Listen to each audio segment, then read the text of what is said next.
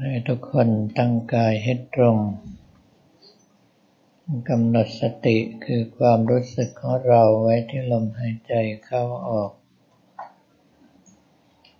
หายใจเข้าให้ความรู้สึกทั้งหมดของเราไหลตามลมหายใจเข้าไปหายใจออกให้ความรู้สึกทั้งหมดของเราไหลตามลมหายใจออกมา จะใช้คำภาวนาอะไรก็ได้ที่เรามีความถนัด มีความชำนาญมาแต่เดิม วันนี้เป็นวันอาทิตย์ที่ 7 เมษายน พุทธศักราช 2562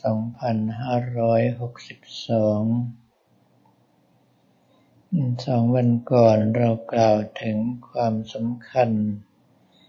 ของอาณาปานสติที่เป็นพื้นฐานใหญ่ในการเจริญกรรมฐานทั้งปวงได้กล่าวถึงในเรื่องของการที่เราต้องนำเอากำลังสมาธิ มาใช้ในการพิจารณาตัดละร่างกายนี้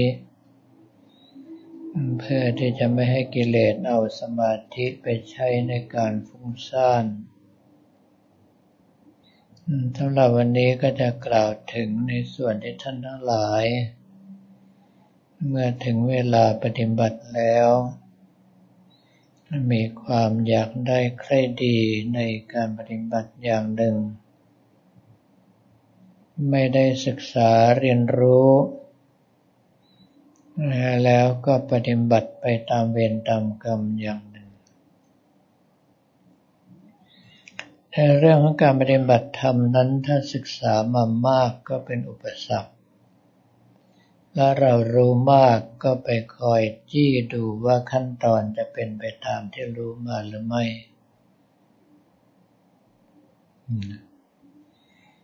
ขณะเดียวกันถ้าไม่ศึกษาเอาไว้เลย เราก็จะไม่มีแนวทางในการปฏิบัติการศึกษาจึงต้องพอเหมาะ พอดี พอควร วิธีที่ดีที่สุดก็คือ ศึกษาในส่วนที่เรากำลังต้องการจะปฏิบัติ เป็นต้นว่าลมหายใจเข้าออก และขั้นตอนของปฐมฌานเป็นต้นเมื่อเราทำลมหายใจเข้าออกจนทรงตัว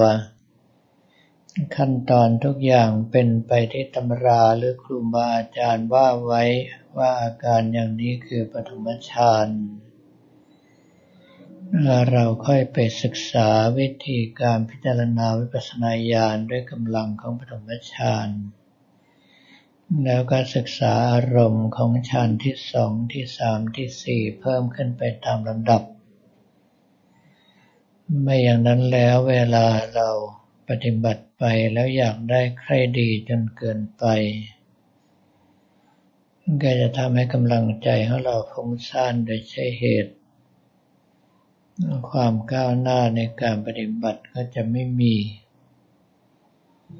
ส่วนอีกข้อหนึ่งก็คือการปฏิบัติธรรมของเราต้องหวังผล อย่าทำเหมือนกับแก้บน อย่าทำเพื่อให้ได้ชื่อว่าเราปฏิบัติธรรมไปวันๆ เมื่อถึงเวลาเราก็ทำงานทำการของเราว่านอกเวลาการทำงานทำการ นั่นก็คือเวลาที่เราจะมาเข้มงวดกับการปฏิบัติธรรมของตนเองก็แปลว่าเวลาทำงานให้ใจของเราอยู่กับงาน เวลาว่างให้ใจของเราอยู่กับกรรมฐาน